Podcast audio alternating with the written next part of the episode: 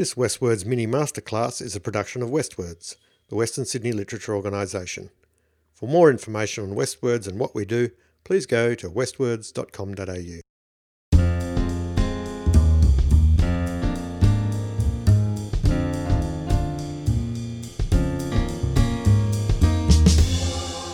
Hello and welcome to today's mini masterclass with me, James Roy. I'm from Westwords, and today I'm talking to Paula Kelly Paul. Now, Paula, you how are you today? You're down in Mornington, uh, Mornington Peninsula, aren't you? I almost said Mornington That's Island. That's the other end of the country. Even further Even south. further than that, you're down. I am I am near Wilson's Promontory at the end of a little tiny town with 200 people. It's not really a town; it's a area. A hamlet. Um, it's on a well, it's actually on an isthmus, so we have you know water either side of us. Oh, and, I like um, isthmuses. They're, they're, Yes, It's hard to say, but but Yes. nice places to be. My favourite one, I don't know if you've been there, is Forster Tuncurry, which is Yes. Oh, lovely isthmus as In well. fact, my my mother's family um, come from Foster, so it's a beautiful place. I had a couple of visits there when I was a kid. It's, it's Except that's that's a lake on one side and yeah, the ocean on the other, whereas you've got ocean on both sides, have you? Yes, yeah. Well, inlets and then ocean. So the inlets Wow. are Corner Inlet and uh, Shallow Inlet. So great fishing, amazing fishing, flathead, snapper, calamari, you name it. It's fantastic. But um,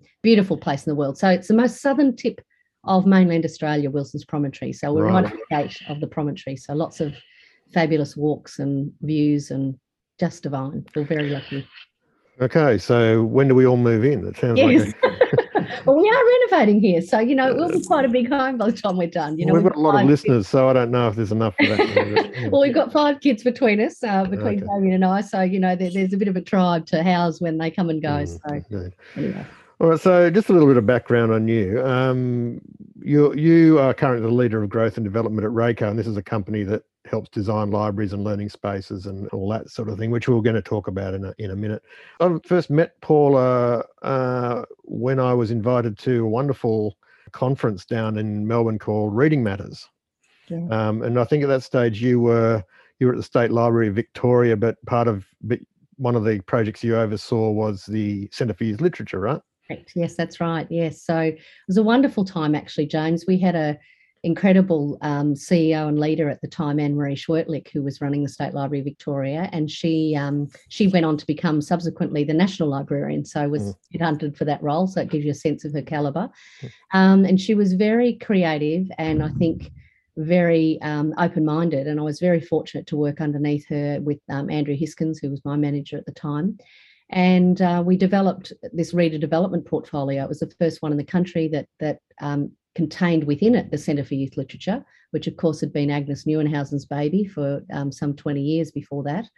And you know there were big shoes to fill. We had a great Mm, team there massive. though. Yeah, I know. As if we we we tried, but yeah, well, we didn't even try because we knew we couldn't. And um, you know, Agnes really had shifted the dial on young adult literature in this country, and and that was an incredible legacy that she left us with. So at the time, you know, we decided to broaden out the portfolio to include reader reading promotion and reader development for the very youngest of our Australian citizens, so babies, really, you know, from three months old, right through to birth to the grave, we used to call it. So, you know, adult reading promotion programs, including the summer read, and um, during that time, I was involved in um, helping establish the National Year of Reading with Sue McKerracher in 2012. And also, I had the most wonderful good fortune of um, being offered and and being awarded a Churchill Fellowship um, during that time in 2010, where I got to travel the world looking at reading promotion programs and literacy programs and reading programs, and you know, 52 destinations in seven and a half weeks, five continents. Incredible opportunity. What is this international travel of which you speak? I, I know, I know. Isn't it just like a you know a fantasy now, isn't it? You know, how Yeah. lucky was I to be able to do that? And speaking of Um, international, I mean that that Reading Matters conference that I'm talking about, that really stuck in my memory as being an amazing event because we had such a high caliber of of local but also international authors. I think it was the one where I I still occasionally get brownie points for this with um, younger readers when I tell them that I I took John Green to the football. Uh, Absolutely, yeah. absolutely. We Mel, did. We Mal Peet, the sadly departed Mal Peet was there, and Yeah. MT Anderson, and I think um, Cathy. John Boyne, or was that the next year? Might have been the year before. No, John Boyne wasn't. No, it was uh, Cathy. Cathy Cassidy. Is that? Oh yes, Cathy Cassidy. Yes, yeah, and- fantastic. and then of course a whole bunch of amazing Australian presenters as well. So that really st- stuck in my mind as being one of those few conferences where I felt I actually wanted to go to every session, and I went to every single session, and yeah. every one of them was just a knockout. So it was a terrific time. Anyway, it was, and and can I just say, um, quite uniquely for conferences, uh, one of the things that we held true to that Agnes actually established when she established that conference way back when was to only have a single program. So yes. you went to, you know, you went to everything, so you didn't miss out on anything. Mm. And um, it's a challenge. That leads to anxiety, doesn't it? When you go to a really good conference and there's concurrent sessions, and you go, "I really wanted to see yeah, both of these." So yeah. it was a big deal. You know, it was it would absolutely flatten us um, when we finished. You know, delivering it. Um, Mike and Lily and I would be, and particularly Mike and Lily, they were absolutely amazing we would be completely exhausted at the end of it. But it was a wonderful, wonderful time, you know, an mm. incredible, incredible opportunity. And we we all loved it with a passion. And and you're right, you know, had some really incredible international stars that really again, Agnes started that legacy of of really putting young adult literature on the map by by including that international you know series of stars which over the years we had as i mentioned earlier we had people like john boyne you know cassandra clare um, we had uh, the wonderful um, Neil Gaiman, you know, yeah, right. like that, who were really just rock stars. You know, when we had Neil Gaiman over, I remember there were people lining up down La Trobe Street for four blocks to have their book signed. You know, it was hours and hours of book signings. And one of my little claim to fames, which I love about that time, was um, Elise Hurst. We were doing something with her at the time, so she was on on that program, and she came to see Neil, of course, as well and unbeknownst to me, he'd been her absolute teenage hero. You know, I just didn't know that. But when she was there, you know, I'd been a big fan of Elise's work and launched a couple of her books over a career, particularly at Carlton Library when I was managing that back in 2020. Sorry, 2000, year 2000. Anyway, she said to me, Oh, you know, um, I would have loved to have met Neil, but I, I, can't wait for you know all those people. And I said one of the privileges of, of my role is I can actually take you straight up on the stage, and I can introduce you right now because he should see your moleskin. So you know, Elise carries around a little swathe of moleskins in her handbook handbag, mm-hmm. and is always doodling and and does the most exquisite line drawings. Like it's just breathtaking.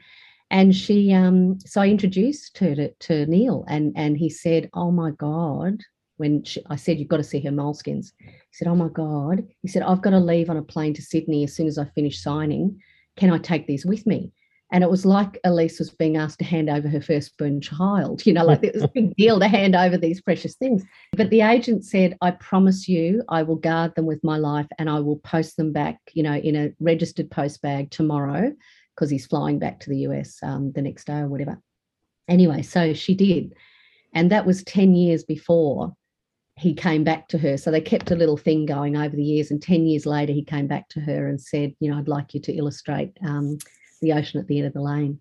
Amazing. So, you know, what an incredible opportunity um, and a wonderful thing for for Elise to be able to do for her hero. You know, my, my, my hero story isn't quite as impressive as that. Um, I was at a, a, school in in Adelaide and I saw somebody reading *The Fault in Our Stars* by John oh, Green. Yes. So I said to this young lady, she's like in year ten or something, and I said, "Would you be impressed if I told you that I'd once took John Green to the football?" Yeah.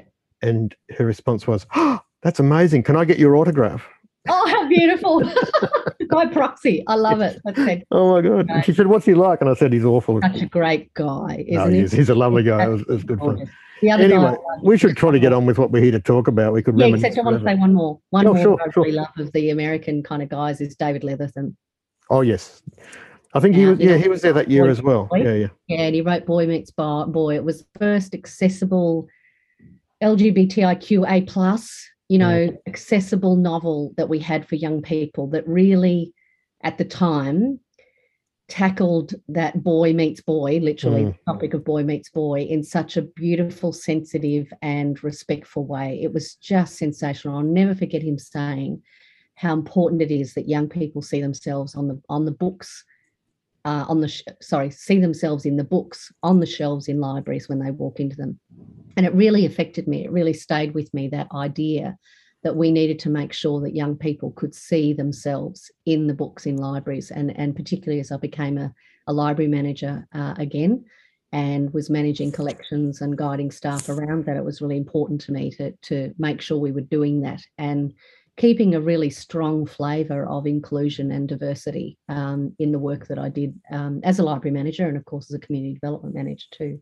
Well, so, you did talk about that a little bit. I, I was on um, on a panel with him at the Perth Writers Festival one year, and I noticed, and this was a ticketed event, and it was wasn't cheap. I think it was fifteen dollars a ticket or something mm-hmm. um, for the panel, and that, none of them were there to see me or, or the other person. They were there to see to see David.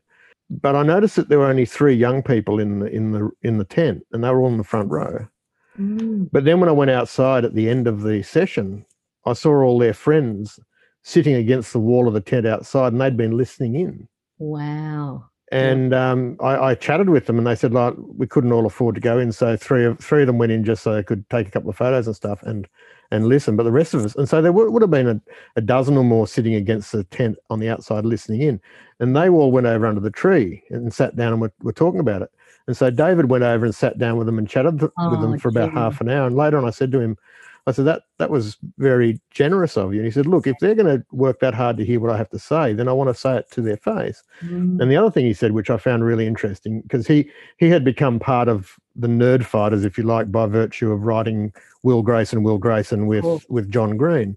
Yeah. And he said to me, when you're invited into a club as exclusive as the nerd fighters, yeah. he said, you make the most of every opportunity that comes to you and you give back as much as you can. So yeah, he's, a, he's an incredibly generous guy. But uh, we look, we've strayed way off what we're here to talk about. Sorry, it's not a bad direction to go in, though, is it? It's um, no, absolutely fun and very related anyway to libraries and collections and the stuff that we do want to talk about. So well, yeah. So let's talk about that because yeah. what I, what I wanted to chat with you about mainly today was libraries because you're very passionate about libraries. Mm. Um, mm.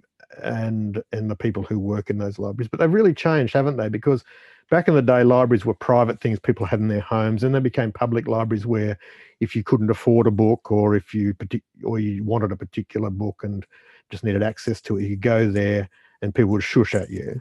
Mm. Um, you know, like the, the, Nancy Pearl. We've talked in the past about the Nancy Pearl um, action figure with patented shushing, shushing action. You know, um, and she and it was interesting. You and I were working on a panel for a, a, a, prize recently, and you brought up the exact quote that I've used so many times: the idea that writers get uh, young readers, and I, but I would argue all readers get into a story through one of four doors: through mm. character, plot, language, or setting.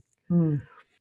I don't know if I, I, can make that relevant. I just I think it's a lovely, lovely quote to to know. But and Absolutely. so how how have libraries changed? They kind of accelerated, didn't they, towards the mm-hmm. the back end of the '80s and onwards? They they really changed form. What what was the driving force behind that? Well, really, you know, we hit the information age well and truly um, at that point, James. So so the the real focus for that time was um, having librarians and libraries be the navigators of information at a time when sort of the information age was exploding. Um, there was a big focus on information skills development. And, um, you know, the, the, the, sort of focus shifted from, I, I, sort of see libraries in two ways, you know, about information provision and about um, reading promotion. And they do a whole lot more than that, obviously, but in terms of just talking about the sort of the base model, if you like um, from from old days. And certainly, uh, what happened around 2000 was that we started to think about reading quite differently again. We started to think about the role of librarians in promoting reading. So there was a big sort of shift um, during that time, this big sort of heyday of information provision and information explosion and the expertise of librarians being developed around information literacy. And um, then the sort of internet started becoming a little bit of a thing for people that they could search things themselves they could find you know different things online. And there was a whole sort of revolution you'll remember i'm sure of you know what were we going to call libraries and what was the role of the library? And you know there were all sorts of names coming up information hubs or um, you know knowledge centers or whatever. Um, and at the same time we had this beautiful focus, refocus on reading promotion And that really was probably generated by a little bit of Nancy Pearl in there for sure. Agnes doing what she did, Agnes Nieuwenhuizen, of course, at the Centre for Youth Literature, really promoting that, that focus on the impact of reading on a young person's brain, teenager's brain in particular, and their life and their ability to empathise and be in the other shoes, etc. But also there was Rachel Van Riel from opening the book in um, the UK who was a great and still is a great promoter of reading and the impacts of recreational reading on people's lives. So I was lucky enough to be at that time, um, you know, involved in an organisation just before I went to the State Library, actually um, at Yarra Melbourne Regional Library Corporation as the Library Services Manager. And it was a wonderful opportunity to really, you know, test out some of these ideas about promoting reading. And subsequently, when I was um, appointed as the manager of the Centre for Youth Literature uh, at the State Library, I then had a chance to sort of um, really expand that portfolio into reading promotion from birth to the grave. So it was, I think I might have said that earlier, you know, it was a fantastic time for a focus on the impact of reading and what it would do to people's lives.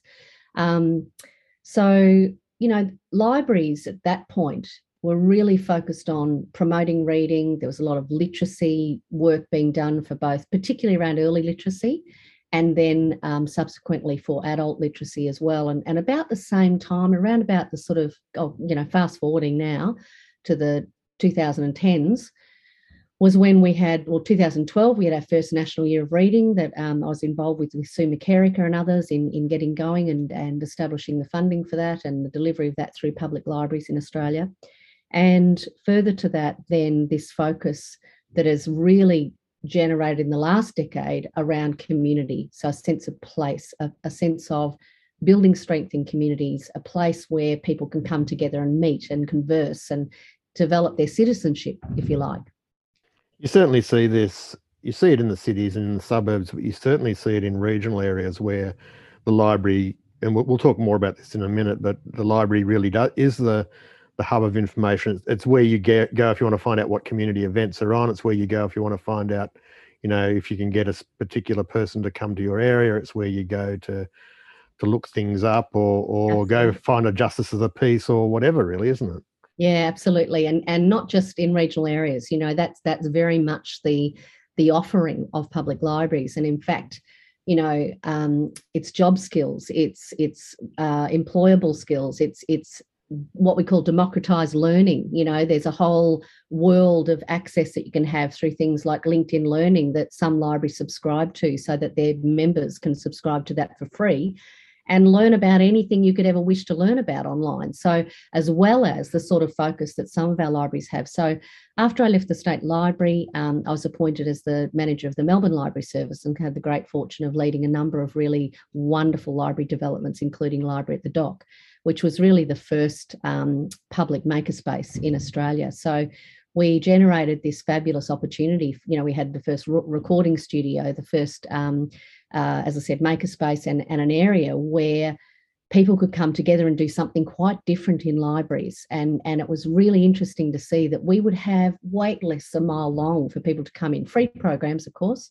Um, and you know they came from all over greater melbourne to come to these uh, workshops that we would hold and you know i suppose when i was in that role my intention was to again just shift the brief a bit. So i started some new job descriptions. I think one of the ones i called was the creative technologies activator was one of the roles that we put in place at that library. And you know we had 14 new staff on the on the on the, the gang if you like um, on the team we had about 110 staff at that stage, and we had 14 new, completely new roles at that library. Beautiful library. If you haven't been, James, I encourage you to go and visit it when you get to Melbourne. It's just, it's a stunner. Still, which is. one is it again? Where library it? at the dock. So it's down in Dockland. Oh yeah.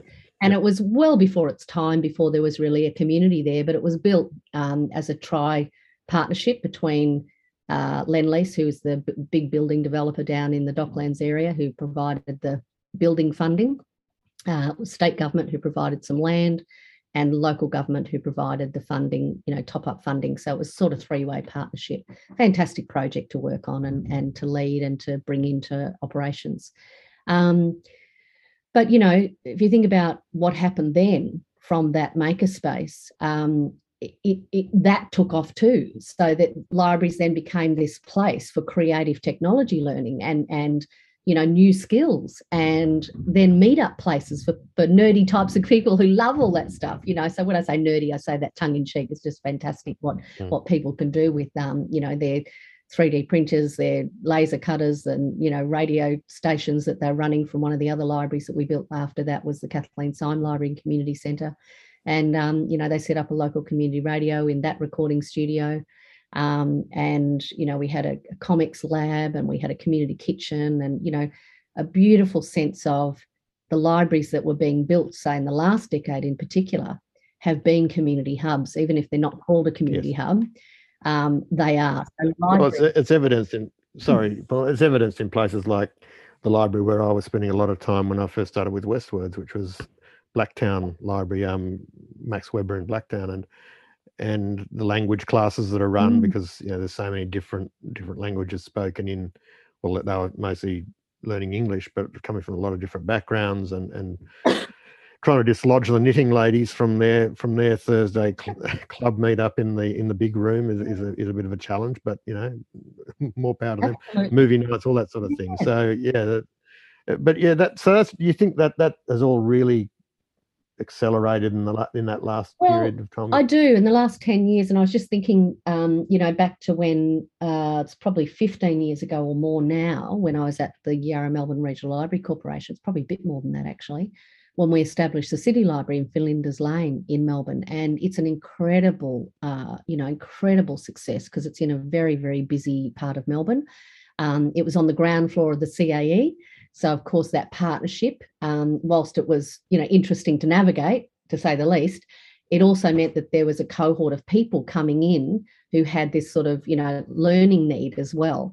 Um, but the conversational English classes, I think that's where they started too, was at that city library where we had you know all sorts of um, people across a broad range of uh, ages and cultures came together to have conversational English classes, and it was really about that that sort of community connection and community transference of literacy, if you like, in the adult, you know, English literacy kind of sense. So, yeah, I think the last decade it's been really evident that that, that libraries have become so much more than just books. But I will say this: I truly believe that a library is still defined by having books in it. So, you know. Well, that, that brings me to my next question, really, because I mean, we haven't talked about libraries in the time of COVID. We'll talk about that later because that's a obviously a different kind of thing. Mm. And we, we, haven't really talked about things like university libraries because I think they are a, a slightly different animal they as are. well. Yeah, you're, you're, you're talking about public libraries, but we can talk about school libraries as well. And you've touched on something I was going to ask you about because I um in the years that I've been working in schools, you know, the last two and a half decades working in schools, I've noticed, I won't say which state, but there's a couple of states in particular that seem to be doing this a lot more. You would go and you would find that the libraries had been gutted to the point where there is one teacher librarian mm. and one librarian assistant. If you're lucky. If you're lucky. Mm. And I had one at a fairly large public school. Um, I was told that the the book budget for the year that they had been given by the pr- principal was two and a half thousand dollars, mm. which is which is nothing. It's nothing. nothing. Absolutely. And and she said to me, she said to me that her principal had come and said to her, "Well, I don't know what you're complaining about. The book is dead anyway." um, and to me, what that said was that he's not like, reading any, anything that's of any worth in terms of the topic because well it's, it's, it's that but it's also for me it said more about the principal than anything else that I mean. that he and it was a he that he um he felt he, he had a deep misunderstanding of what librarians and teacher librarians do. He obviously mm-hmm. thought all you do is cover books and put them on shelves. Yes. What is the role of the modern teacher librarian? Is it more teacher or more librarian, or is it really a? Oh, a, look, it's definitely a morph. It's it's a morph of the two. Definitely, I'm actually qualified teacher librarian myself, and and you know have background as an educator as my first profession as a primary school teacher and secondary as well in graphic design. But the um, the role is absolutely a hybrid of teaching and librarianship. And it's actually quite a unique role in that sense because you bring to the role that that core educator, which which a librarian as such isn't. That that's not a librarian who's a librarian. It, it's a different role. A teacher librarian has all of that um, pedagogy, the understanding of child development, the understanding of um, really a deep understanding of the way in which you help learners learn. So it's quite a different role. So you'll see in, in schools where they've got a really good teacher librarian who's qualified, well trained, has lots of experience, um, or could be a young younger teacher librarian. I'm not saying they have to have lots of experience, but someone who's passionate about it is going to be engaging the kids in a, in a particular way around their learning and is most concerned about that. And, and in, you know, I've got a couple of really good girlfriends who are fantastic teacher librarians. And I admire them immensely what they've been able to do. Sally Sutherland comes to mind, who's now retired, but she was at Melbourne Girls College for a while and um, and then at Genazzano for a little while um, alongside Susan La Marca. And the other one is Annie Devonish, who's currently the head of um, school library at Camberwell Girls Grammar. And some of the things that they do, for example, as teacher librarians, uh, is about really um, nurturing kids along with a great love of literature and a great love of reading, no matter what their interest is, you know. So that there's a much more curatorial and um, mentoring role in a way that a teacher brings to that space. Um, I think it's it's heartbreaking, to be honest, that um, there's been a reduction of qualified teacher librarians. I think in libraries across this country, and I say that not because I'm snobbish about it, but because I understand the impact of the role. And what breaks my heart about it is that with the evolution of funding going, decisions going to principals who don't understand the role, they usually or often not usually but often will make decisions to fund something else you know the sport new sports oval or the arts program or whatever else it is because there's all these competing demands because as we know schools are underfunded mm. so what we find is is that we've got uh, you know schools that have a, an opportunity if they had a, a qualified teacher librarian or a well-trained teacher librarian and they had a collection budget that was commensurate with the community they're serving they would find that their literacy scores and their overall performance of the school would go through the roof, which there is evidence that demonstrates that. And the thing that I don't understand is why principals don't know that piece of information. Because if I was a principal, mm. I'd be doing everything I could to make sure that my school was performing in terms of performance. I mean, you know, having the greatest positive impact on the kids' lives that it could. And as we know, with with particularly with little people, their early literacy, what they develop by the age of eight is what stays with them mm. for a very long time. So if kids haven't had a really rich experience, both, you know, from my perspective, it's from three months old as a baby. That's what the literature and the, and the research shows us. But, you know, even if that can't happen, if they have preschool and the very early years of school where they're getting rich experience, rich language, um, beautiful exposure to books that are just you know engaging and and in in good order and and are enticing you know like old collections don't impress anyone unless you're a researcher you know they just don't unfortunately you know and that's where you know the reduction in spending on a collection budget you know if you have a look at what happened in the uk james and i'm talking about school uh, public libraries just at the moment but there's a corollary there. Mm. Is that the first thing they did in a lot of the little libraries in the UK was cut their collections budget. Well, guess what happened next? A reduction in people going to the library hmm. because the books weren't there that they wanted. So then the local councils would say, oh, well, not enough people coming to the library. Why are we bothering having a library? We'll close the library. So then they close the little libraries and, you know, they might build a big library like Birmingham. Let's take that as an example 185 million pound, million pounds. Like what's that in Australian dollars? 300 and 300 million, something like that. Um, that library is extraordinary. However, when I went to visit it uh, on part of my uh, Churchill Fellowship, no, it wasn't. No, I actually went there. No, it was after that. Sorry. Um, you just went there as a nerdy tourist, didn't I you? I did, because that's yeah. what you do when you're a li- library nerd, right? You go to libraries and bookshops when you're on holidays. Yeah, no, I was actually on holiday because I, I took my son with me, um, in fact. So that was a wonderful trip where um, yeah, I, I, made him come along on my nerdy library visits. It's very funny. He was he was only ten at the time. I'm not sure how happy he was about that, but he seemed to enjoy himself.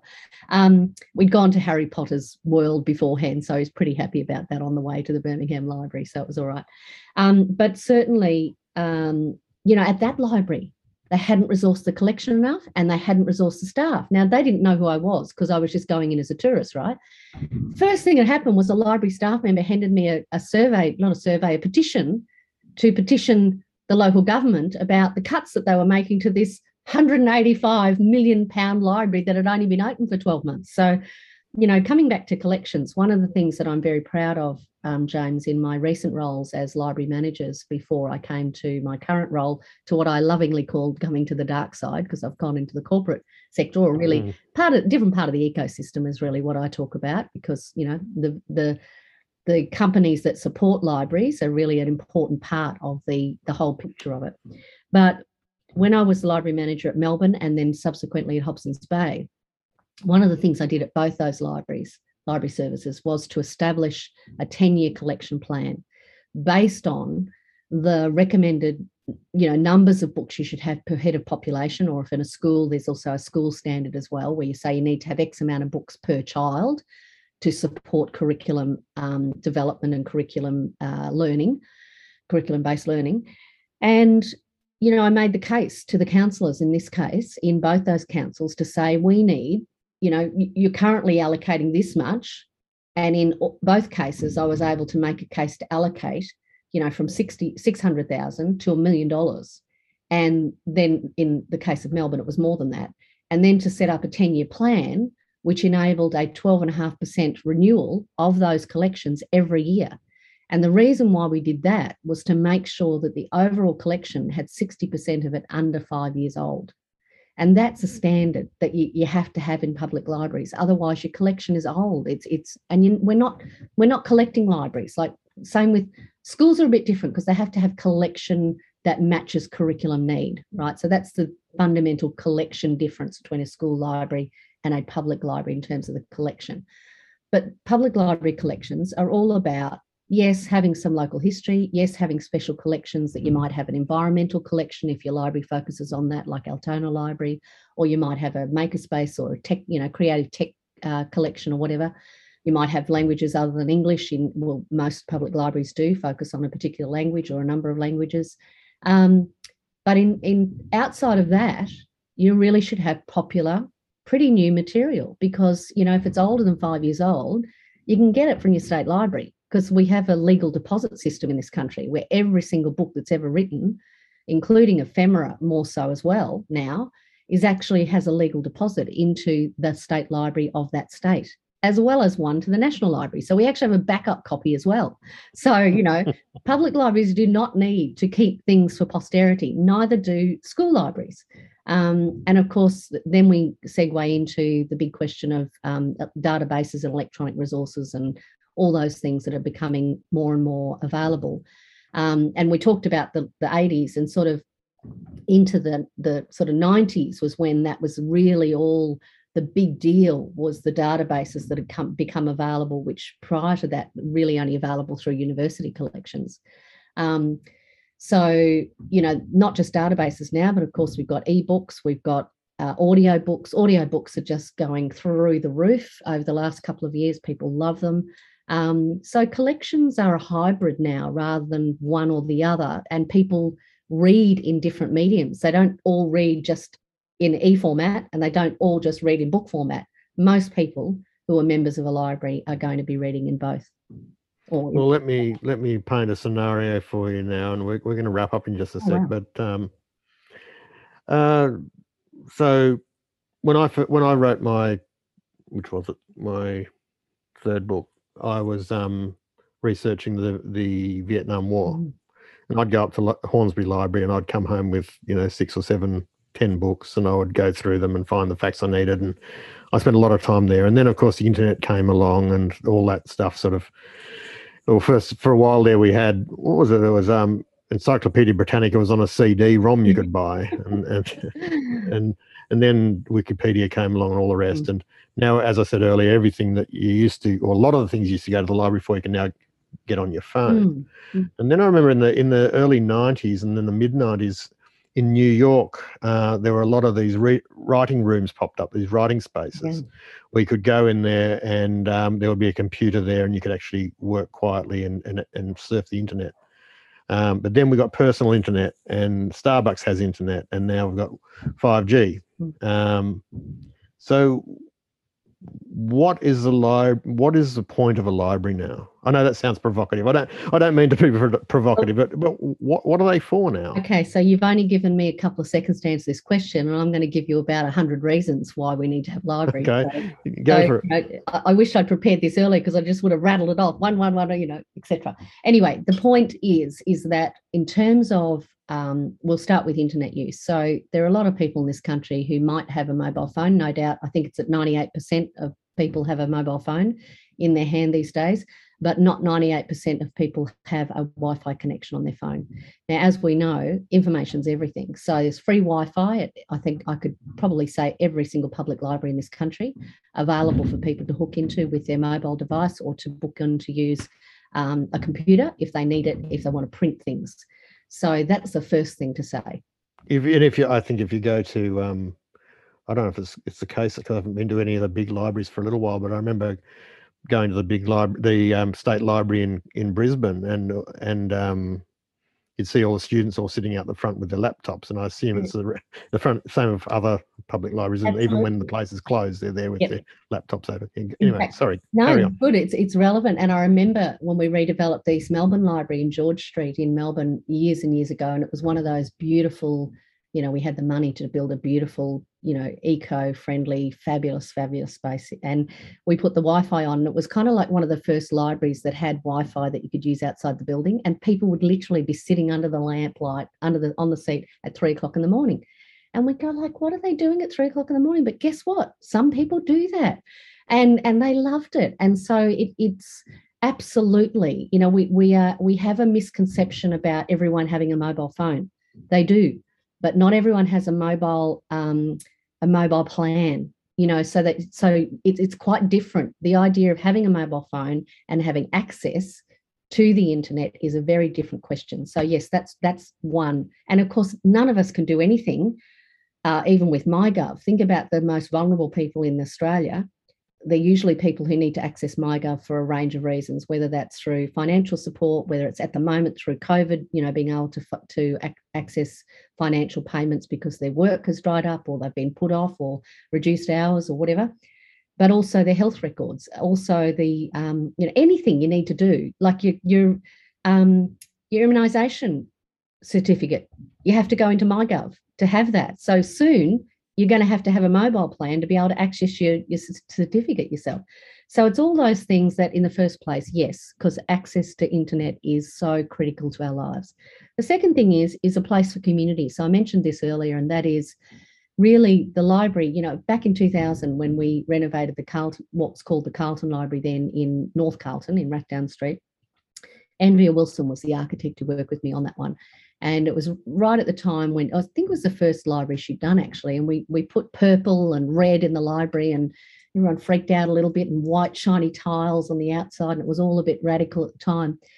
And um, Andrea actually, the reason I mentioned colour was she worked on the Geelong Regional Library and Heritage Centre, which is absolute showstopper, James. When you come to Melbourne next time, you must go and see it. It's seven floors of absolute glorious library with with color and fabulous facilities.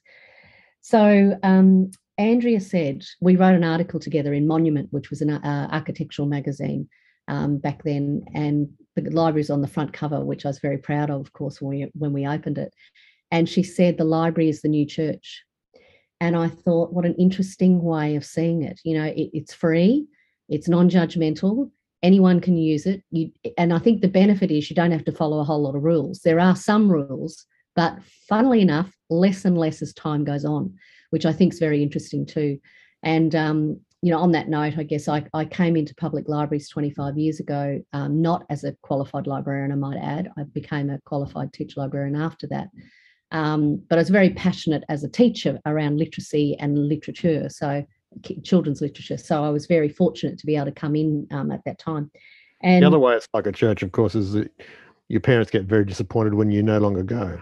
That's true. That's true. You're right. You're right. Um, and the good thing is now is that most libraries have abolished fines as well, which is absolutely fan freaking tastic. Oh, yeah. said that. Mm. Sorry. Um, you can take out the f bomb later. Um, anyway, it, it's just wonderful because to me that was one of the great barriers for people who you know, may have racked up fines and didn't want to go back to the library because they couldn't afford to pay them, you know. And certainly I was a single mum for a while, and that was my case too for a little while. So I'm not like, I'm, like most social I'm not a model borrower. like, like most social phenomena, um, Seinfeld had an episode about that as well, didn't they? The, yeah, exactly. the uh, library police chasing down Jerry. Oh yeah, Tropic of, Tropic of Capricorn.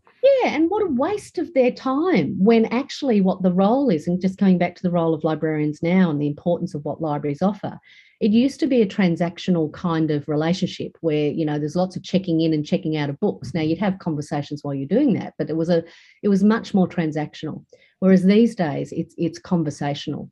It's actually helping people to navigate how do they have their best lives you know so mm. whether that's through getting involved in community programs or getting information about gardening or um, their love lives or, or, work or whatever it is, and, and, navigating the resources the library provides around all those things, as well as uh, incredible fiction collections and um, and children's collections, and certainly you know children's and early literacy programs. Baby rhyme time is very popular at uh, Springwood Library. Absolutely, absolutely. And those those things have become, you know, the bread and butter of our libraries now. And, and certainly I've been a great, um, a passionate advocate of early literacy, as I said earlier. I think, you know, that James Heckman back in 2008, who was the Nobel Prize award winning econom- economist, um, he developed a return on investment uh, graph, which is now known as the Heckman equation. And he proved that the greatest return on investment that any government can make in terms of social capital and competency of our people, you know, strength in our people, is zero to three. And that's the time when you're actually developing your greatest capacity from a language point of view and um, and a literacy point of view. So, you know, I always go back to that time and say, you know, if you do nothing else, invest well in your early years and your early literacy with um, as parents and as grandparents and um, in in you know communities that that will change the strength of a community without there's also there's also a great secondary effect i think with that uh, great secondary benefit in that you know when you're um when you've got a young parent a young mum or a young dad taking their their very young child to that they're making connections and they're they're finding community as well and and they become more relaxed which makes baby happier and it has Absolutely. all those additional effects uh, benefits and and benefits of ongoing learning you know i, I mm. have a great uh, mentor and hero of mine dr uh, professor stephen heppell who's uh, a, pro- a, professor of new media in the uk at bournemouth university and and the head of um, media studies at uh, in the university at madrid and he had some PhD students who would develop programs, and one of the ones that I love was around a teenage mums program, who, you know, these are thirteen year olds with babies. Like I'm talking, they're babies themselves, nearly. You know, kind of heartbreaking, really. But he, but this PhD student of his got these twelve mums together, and they ran a program where they decided they'd send a teddy into space so what they did to have to do this was they had to work it out together, you know, under the guidance of the PhD student, and they they worked out a couple of things, you know, like how to what sort of gas you could put in a balloon to make it rise into the ozone layer, um, when the balloon was going to burst, and how to save the teddy from you know plummeting to the earth without um, you know uncontrollably, and then they'd lose the teddy anyway. Um, how to program a Lego ramjet um, little coordinator so they could push the teddy out of a basket at a certain time with a parachute so that it would float to the ground elegantly and they and then pulling a GPS tracker out of a mobile phone, putting it in the teddy so they could find it later rather than losing it. More there's more. They also put a camera from a mobile phone in the teddy and programmed it to take a photo every 10 seconds. And then they learned how to make a video and edit it and put it on the on YouTube. Now this is like 10 years ago this happened, right? That video got about seven and a half million hits on it and those kids, those 13 year old kids, those young mums, every one of them, every, I get goosebumps telling this story, just retelling it to you now. Every single one of those mums either went back into learning at school or came back to it and did further learning around creative technologies of some sort or design or space. You know, like they just some of them didn't even know the earth was round you know like they got to see the curvature of the earth because the, the photographs took photos with teddy you know in the parachute coming down and they saw the curvature of the earth. I mean phenomenal stuff. So the power of these sorts of programs that libraries are now offering and certainly one of the last projects that i was involved in before i, I came over to as i lovingly call the dark side as i said earlier um, was the Creative Technology Hub, building that at Hobsons Bay um, in partnership with Seaworks down on the waterfront at Williamstown. And that's the point of those sort of libraries. You know, it's a library, sort of, but not a library, but, you know, it's a library for all intents and purposes. And it was designed as a space for people to come into who, you know, there are people, let's face it, who will never come into public libraries in Australia. They don't see themselves in libraries. They don't identify with a library, inverted commas. So we are, you know, developing spaces alongside that that are becoming a bit more interesting and appealing to people who don't see themselves as book people. But having said that, I also want to point out, just as a final comment, that um, Newcastle has got what they call a digital library. And even in that digital library, which I had the good fortune of visiting between lockdown five and lockdown six, actually, funnily enough, I didn't know we were going to have another lockdown, but I snuck out before that all happened. Well, didn't really sneak out. It was just, you know, that's how it turned out. Um, and when I got there, it was really comforting to me that as I walked in, yes, it's a digital library. It's also a council chambers and a council service pod and all sorts of stuff, and it's beautifully designed. But they also have best-selling books and you know high volume materials there and newspapers and all the things you kind of expect when you come into a library. So people you know who say that the book is not required anymore honestly it, every space i go into we still want to see some books there. It might be more or less um, and certainly, what the research tells us is that um, people are reading books, and the publishing industry is selling, telling us that too. So, you know, it's it's that they haven't gone away. I don't think they'll ever go away. And I think the other thing to say is that I think libraries, everything that's old is new again, because I think they are now the the agora. They're the modern day agora of the old, of where libraries began back in Alexandria, where it was a place for people to orate and share their knowledge and come together in community and find out information that they couldn't access otherwise. You know this, this is this is what libraries have always been. I think what's changed fundamentally is that we are employing people in libraries who don't want to keep it as a private club anymore. You know so there's a genuine drive for people to be open and include the community and and really warmly welcome people. And that's you know abolishing fines is part of that. Let's take down the barriers to using these spaces. So yes to me i think the library is the new church in many ways in a good way is what i'm saying. Not in all the bad ways that churches can be but in in all the good ways that they are. And um, I feel incredibly proud to still be associated with them, and that will be my life's work. We'll continue to do that, and my latest uh, connection to that is through IFLA, which is the International Federation of Libraries, on the Standing Committee for Reading and Literacy. So I'll be doing this for quite some time, I think, James. well, your your passion is undeniable, and your enthusiasm. Um, one last, I haven't got much time, any time, but very quickly, how can we make best use of a library in the in the COVID era? Well, that's a good question, and what we're seeing is that librarians are and libraries are adapting significantly. So they're doing click and collect kind of services. Um, they're also providing online services. Online story times have gone absolutely crazy. You know, the thing that I really hope that we see from the librarians is more collaboration around that so that we're not having people do the same thing, you know, five times over, but rather creating more quality around those and sharing it more. Um, I think the other thing, you know, we've seen some amazing programs around the country where the librarians are getting into developing packs for people, you know, food packs or packs of um, activities for kids who, who are stuck doing homeschooling, you know, for us kids in the kids in Victoria for the sixth time, you know, for their last two years of schooling. It's been just hard, you know, 200 days for some of these kids, more than 200 days, 220 days, I think it is, of lockdown cumulative days that they've had um, here in Victoria. And, you know, tough for other people too. I'm not saying we're the only ones. Um, but look, libraries are doing so much in terms of providing um, service in lots of different ways. Home delivery um, was happening in some places where it could be done safely um, with COVID, you know, conditions. Um, so most libraries around the country have really adapted amazingly and done it fairly quickly and and with a lot of effective uh, output. Well, you're a wonderful ambassador for all of those. So thank you very much for talking to us, Paula.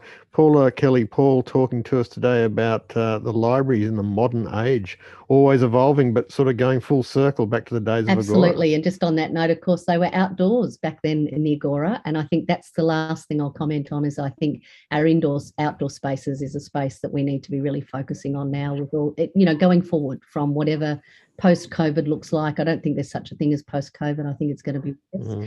And I think just on that last note is um, as soon as the New York Public Library earlier this year opened the first free rooftop space in Manhattan, in the whole of Manhattan Island in New York, I thought, you know what?